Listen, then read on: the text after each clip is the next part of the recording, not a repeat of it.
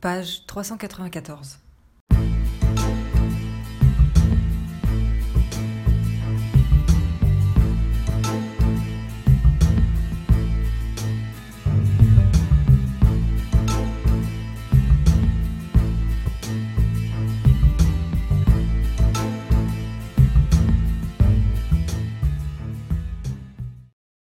Salut, c'est Adoria. Bienvenue dans page 394, un podcast dédié à la littérature et à l'expérience de la lecture. Tu écoutes l'épisode 16 de la saison 1. Aujourd'hui, j'aimerais te donner quelques astuces pour aborder un livre, un texte, un recueil, une œuvre, peu importe, qui peut te paraître difficile.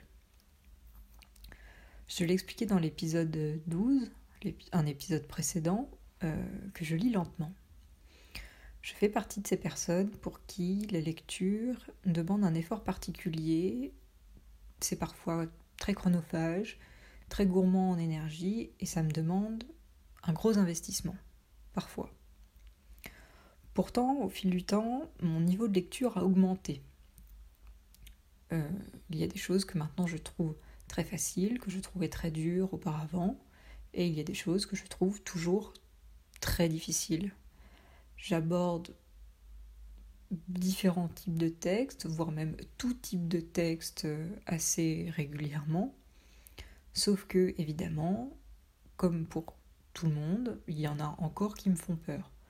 Parce que ce sont des auteurs ou des autrices que je ne connais pas, ou des formes que dont j'ai peu l'habitude, ou euh, parce qu'il y a une aura particulière autour de cette œuvre qui euh, me glace un petit peu. Je me demande est-ce que je vais y arriver, est-ce que je vais comprendre, est-ce que je vais vraiment saisir le fond de, ce texte. Et c'est lire un texte, enfin la difficulté elle arrive euh, souvent par rapport au format, par rapport à plein de choses. La poésie peut paraître difficile, un essai, peu importe le sujet, ça peut paraître difficile.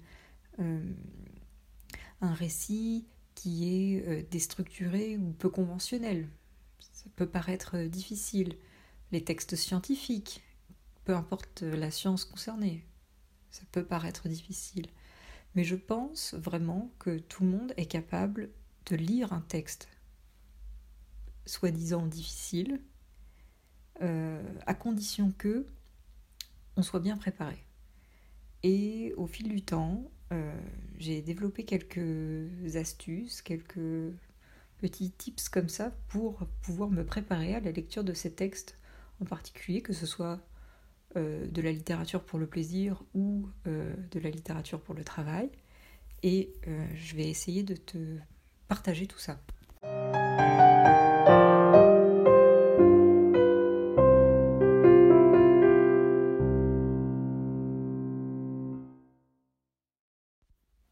D'abord, je crois qu'il faut se demander pourquoi on veut lire ce texte. Est-ce que c'est un défi personnel? Est-ce que c'est pour les cours? Est-ce que c'est par curiosité? Est-ce que c'est parce qu'on nous l'a recommandé? Euh, Le contexte dans lequel va se faire la lecture et le pourquoi de cette lecture va influencer la suite. Parce que euh, il faut adapter la manière dont on lit ce texte euh, en fonction de pourquoi on le lit. Si c'est euh, un défi personnel ou euh, par curiosité, on peut supposer qu'on a tout le temps devant soi pour aborder ce texte, que ce n'est pas urgent, que donc on peut prendre le temps de beaucoup se préparer, beaucoup lire de choses à côté, etc., pour essayer d'avoir une vision d'ensemble l'œuvre. Par contre, si c'est euh, pour un cours et que on doit absolument lire ce livre pour telle date euh, parce que le prof l'a demandé et qu'en plus le prof il n'est pas gentil, tous les profs sont gentils évidemment, euh, là il y a un impératif dans le temps et la manière dont on va aborder l'œuvre ne va pas du tout être la même parce que on va euh, le faire dans un contexte prédéfini euh, qui va influencer euh, énormément de choses. Et notamment c'est là où je viens, le, le temps qu'on va avoir à consacrer à cette lecture. Alors évidemment, identifier tout ça va, va, aider à se préparer et va conditionner aussi la préparation. Évidemment, on va pas préparer la, on va pas disposer du même temps de préparation pour une lecture. Déjà qu'une lecture c'est long. si en plus il faut euh, doubler le temps pour se préparer à lire euh, pour un cours, euh, ça va évidemment pas être possible. Mais dans les astuces que je vais te donner après, je pense qu'il y a de quoi rapidement quand même se préparer sans y passer trop de temps et puis pouvoir aborder le texte sereinement. Ensuite, je crois qu'il est très important de contextualiser euh, cette lecture et le, texte en particulier auquel on s'attaque. Euh, qui est l'auteur ou l'autrice? À quelle période euh, est-ce que le texte a été écrit? Donc tout ça, c'est en lien avec le contexte, le contexte historique, le contexte artistique, tout ce qui fait que ça a pu influencer la forme et le fond euh, du texte, pourquoi le texte a été écrit, est-ce que c'était quelque chose pour un exercice en particulier par rapport à un, mouvement artistique, ou euh, est-ce que l'auteur ou l'autrice avait euh, un, un, thème de prédilection qu'il voulait explorer d'une manière particulière dans ce texte-là? À quel moment intervient l'écriture de ce texte dans la vie de l'écrivain ou de l'écrivaine, parce que évidemment la vie euh, personnelle peut influencer la manière euh, dont on écrit euh, un texte, quels thèmes sont abordés, qu'est-ce qui est exploré?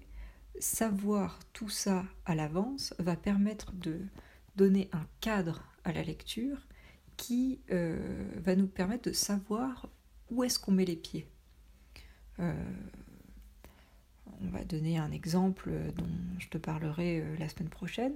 Euh, Nadja d'André Breton, c'est un texte, surréaliste écrit au début du XXe,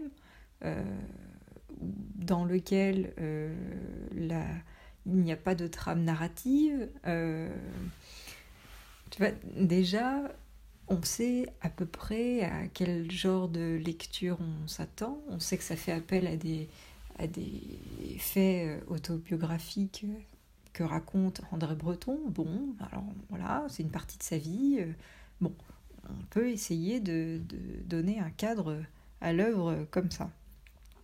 Et évidemment, plus on en sait avant de lire de ce côté-là, et plus on aura une vision nette de ce qu'il y a à l'intérieur du texte, parce que c'est comme, entre guillemets, regarder la bande-annonce avant de voir le film. Ensuite, on peut se renseigner sur euh, la réception du texte. Comment est-ce qu'il a été perçu au moment où euh, il a été écrit, au moment où il a été publié? Qu'est-ce qu'en ont dit les gens?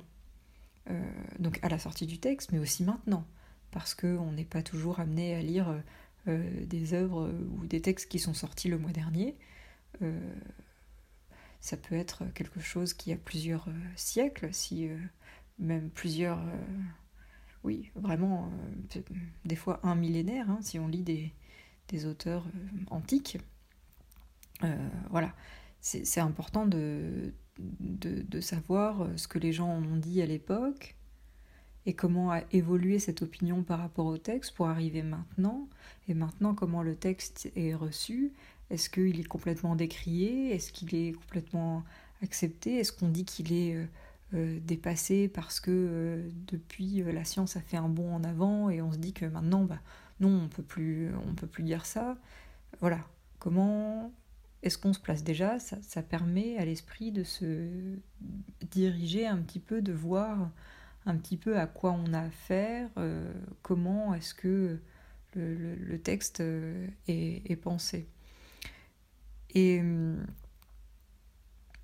euh, je disais que des fois certains textes sont dépassés et des fois certains textes sont carrément euh, rejetés parce que euh, il y a des, des choses qui pouvaient entre guillemets être publiées à certaines époques qui ne le peuvent plus maintenant. Je pense évidemment à tous ces auteurs qui ont décrit des, violences sexuelles autobiographiques dans leurs textes, donc qui, voilà, qui étaient eux-mêmes auteurs d'agressions sexuelles. Bon, à l'heure actuelle, évidemment, on ne porte plus du tout le même regard sur ces textes que euh, à l'époque de leur sortie. Donc voilà, c'est important de euh, contextualiser euh, tout ça. Et même, je pense notamment aux personnes qui doivent préparer un cours ou qui étudient pour un cours, connaître la réception du texte et savoir comment cette réception a évolué, ça permet également de savoir comment ce texte a influencé les autres auteurs et autrices depuis sa sortie jusqu'à maintenant.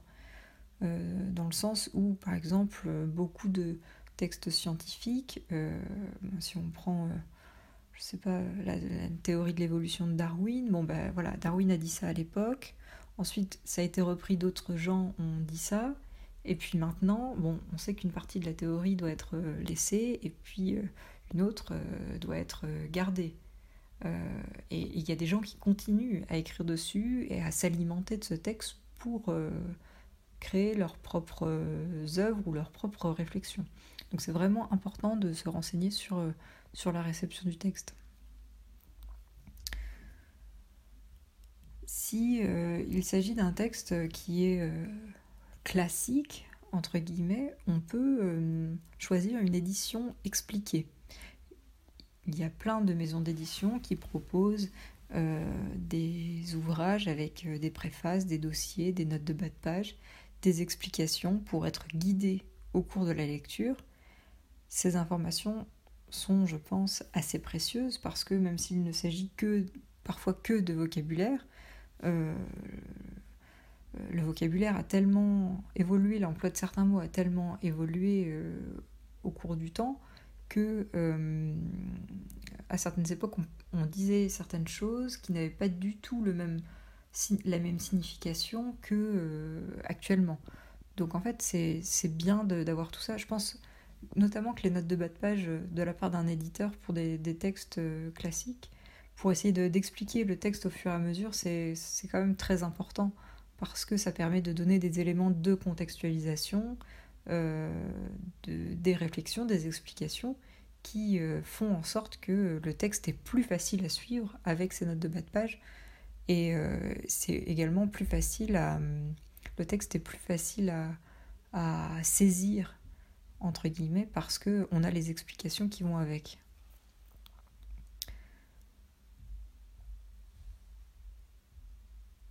Cinquièmement, je pense qu'il faut se mettre dans de bonnes conditions pour euh, lire. C'est-à-dire que aborder un texte difficile ou qu'on pense être difficile, euh, c'est se mettre dans une démarche euh, très humble de la personne qui a des choses à apprendre, la personne qui ne sait pas tout, la personne qui va certainement passer plus de temps sur cette lecture-là que sur une autre parce que elle va être, elle va mobiliser plus euh, d'énergie. Et donc, euh, il faut se mettre dans, des conditions propices à pouvoir déployer cette énergie. Par exemple, euh, lui consacrer du temps, un temps précis à cette lecture, dédier une plage horaire à cette lecture-là. Alors, quand on, a l'habitude de le faire pour les cours ou autres, ça va, on, se dit que ça fait partie de, de, nos devoirs, de nos préparations. Bon. Mais euh, quand c'est une lecture plus personnelle, pour un défi personnel, je pense que c'est important aussi de se mettre dans cette démarche-là parce que on va un petit peu s'enfermer dans une bulle, se mettre euh, au calme, euh, se dégager suffisamment d'espace mental pour pouvoir appréhender le texte. Et là, on va pouvoir se lancer un peu plus sereinement que si, par exemple, on est euh, je ne sais pas, euh, dans le métro, euh, dans la rue, en train de marcher ou, ou dans un endroit brillant, je ne sais pas, ou qu'on est avec des gens qui sont susceptibles de nous déranger toutes les cinq minutes. Bon, ça, visiblement, ce pas des conditions propices pour aborder un texte, un texte difficile. Je, parlais de d'espace mental, en fait, c'est quelque chose qui est très important, même si la lecture peut être un loisir, c'est quand même une activité qui demande un effort, qui demande de la réflexion, qui demande ne serait-ce que de déchiffrer les mots. Et quand il y a des mots qu'on ne connaît pas, eh bien c'est plus difficile de les, de les déchiffrer et de comprendre comment s'organisent les phrases. Des fois, c'est difficile. Et puis après, comprendre le texte et toutes les significations qu'il y a derrière. Bon, tout ça, ça demande de l'espace mental. Et si on n'en a pas, si on est préoccupé euh, par plein de choses, si euh, on n'arrive pas à se concentrer, euh, etc., ça peut conduire à un sentiment d'échec en se disant non, j'arrive pas, c'est trop compliqué, je comprends pas ce qu'il veut dire ou ce qu'elle veut dire, je j'y arrive pas alors qu'en fait, on est largement capable de comprendre, mais c'est juste que on n'a pas la configuration dans notre tête nécessaire à, à ce qu'on comprenne réellement. Donc, je pense que c'est important d'aborder ces textes-là vraiment au calme, dans une plage horaire vraiment dédié uniquement à ça, peut-être un crayon à la main, un ordinateur à côté euh, pour chercher des mots de définition ou un dictionnaire euh, papier, c'est très bien aussi. On va peut-être éviter les écrans. Et, euh, et, voilà. Et je sais aussi que pour certaines personnes, il est important d'avoir un espace rangé et propre autour d'eux. Parce que ce qui est rangé autour, enfin rangé autour de soi, c'est aussi rangé dans sa tête. Et je suis je fais plus ou moins partie de ces personnes-là. Euh, quand je vois que mon bureau est surchargé, euh, je, j'ai du mal à travailler. Je passe toujours par une phase de rangement. Je range, hop, comme ça, ça me, ça me met dans de bonnes dispositions. J'ai plus de distractions euh, visuelles autour. et je sais que mon cerveau est, prêt à, ingurgiter le texte que je dois, que je dois prendre. Et puis ça peut passer aussi par des ambiances particulières, euh, un peu de musique pour euh, certaines personnes, une bougie, un plaid, un chat, un feu de cheminée, euh, une limonade, des biscuits, un fauteuil préféré, peu importe en fait, pourvu que ce soit une, vraiment une ambiance propice à la concentration.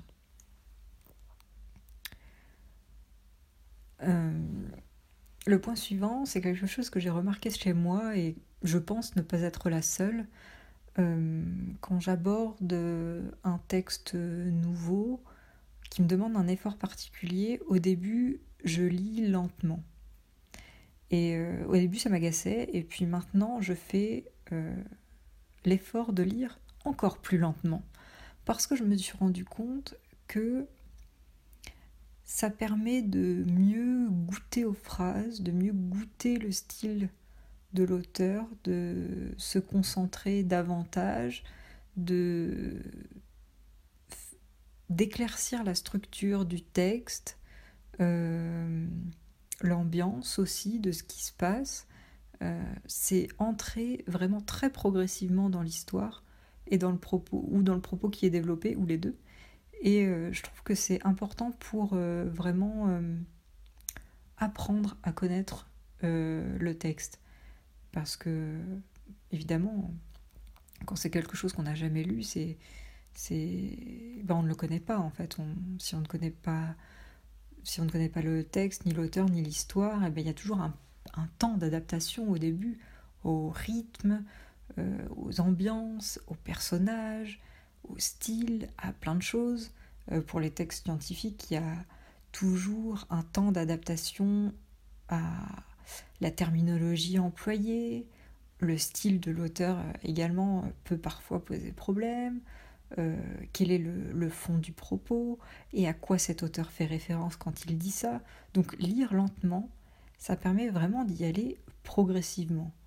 on ne se presse pas, on cherche les mots de définition dans le dictionnaire, on s'approprie les concepts, on s'approprie les personnages, on s'approprie les ambiances, et ensuite on peut y aller un peu plus pleinement une fois qu'on s'est familiarisé avec tout ça.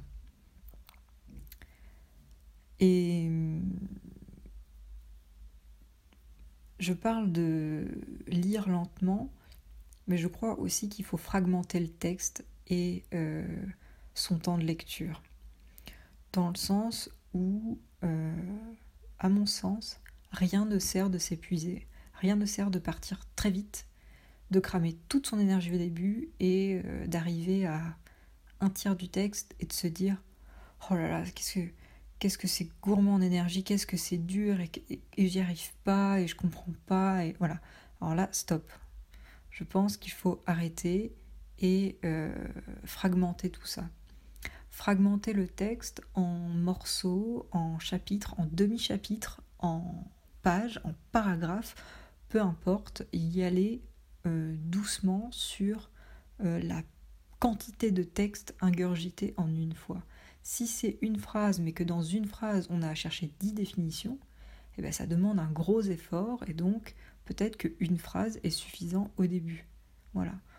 On s'approprie euh, la phrase, la structure, les définitions, on ingurgite tout ce vocabulaire. Bon, une fois que c'est bien acquis tout ça, on passe à la suivante. Et là c'est pareil, on fragmente.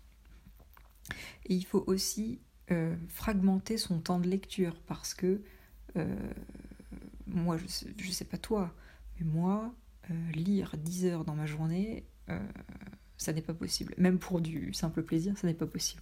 J'ai besoin de, faire autre chose, j'ai besoin de, de, couper parce que ma concentration ne va pas être la même à n'importe quelle heure dans la journée et aussi parce que on peut pas être pleinement concentré pendant, euh, pendant 10 heures. Euh, donc c'est bien de, fragmenter son temps. Pour celles et ceux qui aiment fonctionner avec des, objectifs, et eh ben pourquoi pas se mettre euh, des objectifs Ça peut être motivant. par exemple, ben, je sais pas, allez, 10 pages de Kant aujourd'hui. Bon, allez, lisons 10 pages de Kant. Puis une fois qu'on a atteint son objectif, un objectif raisonnable, eh ben, tout de suite on, on est content de soi, quoi. Donc euh, c'est motivant euh, pour la suite. Et, euh, et, quand je disais fragmenter son temps, c'est aussi ne pas hésiter à faire des pauses. Il y a plein de techniques pour pouvoir préserver sa concentration. Je pense au pomodoro ou au sablier qui est à peu près la même chose. On sait que pendant une demi-heure, on est concentré sur ce texte-là, on ne fait que ça. Notre cerveau n'est consacré qu'à ça. Et puis au bout d'une demi-heure, on fait une pause. Et puis ensuite, on recommence. Et en fait, euh, couper tout ça, fragmenter euh, le temps, euh, faire des objectifs, etc., ça, ça, aide vraiment à ne pas s'essouffler sur la longueur, je trouve. moi, en tout cas, dans mon travail quotidien, j'ai souvent recours au Pomodoro parce que c'est motivant de voir un chronomètre s'activer. Donc on se dit, ok, là, mon cerveau est consacré qu'à ça, je fonce. Et puis après, on est, on est content quand, euh, quand ça arrive à la fin, et puis qu'on fait une pause, et on se rend compte qu'on est moins fatigué, qu'on est plus alerte, qu'on arrive à, à, préserver sa concentration. Donc, euh, donc c'est important. Et tout ça, ça favorise la digestion, entre guillemets, du, du temps. Euh, ça laisse au cerveau le temps d'intégrer l'information. On peut fragmenter le texte sur des, plusieurs mois si on n'a pas d'impératif de, temps. Moi, Aurélien, comme je te le disais euh, la semaine dernière, je l'ai lu en un mois et demi. Et eh ben, c'est un rythme de lecture qui m'a totalement convenu parce que c'était un très gros livre, 700 pages. pour moi, c'était un très gros livre. C'était un auteur que je ne connaissais pas, un style que je ne connaissais pas, qui en plus était très dense et, très riche, euh, avec une histoire euh, bien plus complexe que euh, on peut le penser euh, de prime abord. Donc vraiment pour intégrer ce texte, pour le digérer, pour le goûter pleinement, j'ai eu besoin de, un mois et demi. Et le fait de ne pas me, me presser pour le lire, de lire, voilà, d'arrêter de le lire pendant une semaine, puis de le retrouver avec plaisir après, de, de, pouvoir fragmenter tout ça, et ben ça m'a permis de, de vraiment euh, de, l'apprécier euh, comme voilà comme quelqu'un pourrait aussi l'apprécier en le lisant d'une traite. Ça, ça dépend vraiment de, chaque personne. Euh, fragmenter son temps de lecture et le texte, ça veut aussi dire parfois stopper sa lecture et en faire une autre, très courte, plus facile, euh, qui demande euh, moins d'efforts, ou faire une lecture doudou, ou une lecture graphique, ou quelque chose qui change pour euh, essayer de justement toujours de ne pas, de ne pas s'essouffler et de ne pas ployer sous le poids de cette lecture difficile qui, qui, peut paraître écrasant. Et encore une fois, stopper une lecture et revenir au texte, des fois ça a du bon parce que ça permet d'oublier un petit peu et puis de redécouvrir ensuite. Et dans mon cas, moi, je, trouve ça vraiment délicieux, cette, cette, cette manière de, faire là. Euh, je crois aussi que pour un texte euh, difficile, quand on peut le faire, c'est bien de ne pas se forcer. Parce que euh, des fois ça ne fonctionne pas. et si il n'y a pas d'impératif, ben ça fonctionne pas et c'est pas grave. Il faut pas se formaliser parce que on n'y arrive pas. ça arrive à tout le monde. Et, et en fait, euh, si euh, c'est une lecture vraiment euh, personnelle, il n'y a pas d'autre enjeu dedans que son propre ego. C'est-à-dire que si on le fait pour soi, en fait, on se met soi-même la pression. Alors, si on n'y arrive pas, eh bien, il faut être indulgent avec soi-même et se dire bon bah voilà, là je n'y arrive pas pour X ou Y raison, c'est peut-être pas le moment, c'est peut-être pas. Peut-être que j'ai pas le bagage culturel nécessaire euh, encore, peut-être que. Enfin, voilà. Et, euh, et voilà, être indulgent avec soi-même, ça permet aussi de réduire la pression qu'on se met euh, devant un texte difficile. Et d'ailleurs, si on n'y arrive pas, c'est peut-être parce qu'il y a une bonne raison. Peut-être que c'est pas le moment, dans le sens où, voilà, moi, je sais qu'il y a des textes, il y a 10 ans, 15 ans, je n'aurais pas pu les apprécier. Euh, Aurélien, par exemple, je pense que je ne l'aurais pas du tout, du tout apprécié il y a 10 ans. J'aurais trouvé ça long, pénible, euh, ennuyeux, euh, j'aurais trouvé ça, oui, vraiment franchement barbant, et Bérénice m'aurait tapé sur le système, et j'aurais trouvé Aurélien sans intérêt, et voilà. Mais tout simplement parce que on n'a pas toujours euh, nos centres d'intérêt évoluent avec le temps et euh, on n'a pas toujours euh, on n'est pas toujours dans la bonne configuration pour, pour lire certains textes. si tu n'y arrives pas maintenant, peut-être que tu y arriveras dans deux mois, dans deux ans, dans vingt ans, peu importe. voilà. C'est comme ça, on ne peut pas prévoir. Et si ça se trouve, si je relis euh, Aurélien dans 20 ans, bah, peut-être que je n'aimerais plus du tout. ça m'étonnerait. Mais ça peut arriver. Voilà, je, pense qu'il y a euh, des, moments pour lire certaines choses et d'autres où euh, malheureusement non, et que si on n'y arrive pas et qu'il n'y a pas d'impératif, eh il ne faut pas forcer. C'est un parti pris. Hein. Je, peux concevoir qu'on ne soit pas d'accord avec moi. Et enfin, le dernier conseil que, j'aimerais donner pour aborder un texte difficile, c'est euh, en parler autour de soi. Si on se sent de le faire, évidemment, que ce soit autour de soi, euh, entre guillemets, dans la vraie vie, ou sur Internet, si on en a la possibilité. Parce que quand on rencontre des gens qui ont déjà lu le texte, on peut partager les ressentis, on peut essayer d'éclaircir les zones d'ombre ensemble, on peut euh, faire appel à, des points de vue euh, différents. Moi, je sais que ça m'arrive euh, très régulièrement dans mon travail, où je dois lire des, textes scientifiques qui développent parfois des théories, on pourrait dire, complexes, compliquées. C'est pas tout à fait la même chose, mais voilà. des fois, je comprends pas. Et je vais voir quelqu'un que je sais qui l'a lu ou qui connaît la pensée de cet auteur ou de cette autrice. je lui dis, bah voilà, moi je, j'essaie de lire ça, moi j'y vois ça, mais euh, je ne comprends pas, ou alors je n'y vois pas d'intérêt, ou alors tu penses pas qu'il dit la même chose qu'un tel, ou alors, euh, voilà, enfin, euh, peu importe, mais partager sa réflexion à soi, son ressenti à soi avec quelqu'un qui a déjà lu l'œuvre ou qui peut-être est en train de la découvrir en même temps, ça, aide à, éclaircir les choses et à, créer de, l'intérêt ou confirmer que effectivement pour nous cet auteur ou cette autrice n'a aucun intérêt et que ça vaut pas la peine de continuer parce que c'est complètement dépassé ou parce que ça ne nous plaît pas du tout. voilà. C'est au moins, je, trouve qu'en parler autour de soi, ça, permet de faire le point. Et des fois, euh, moi je sais que euh, il y a des choses qui me viennent comme ça en préparant les, les, épisodes du podcast ou même au moment de les enregistrer. Enfin, tu le sais, j'ai pas de j'ai pas tellement de script, mis à part pour le tout début, parce que je veux pas oublier d'informations sur euh, quand je te présente euh, un épisode, mais euh, pour le reste, j'ai pas, pas vraiment de, de, script très détaillé, je ne lis pas.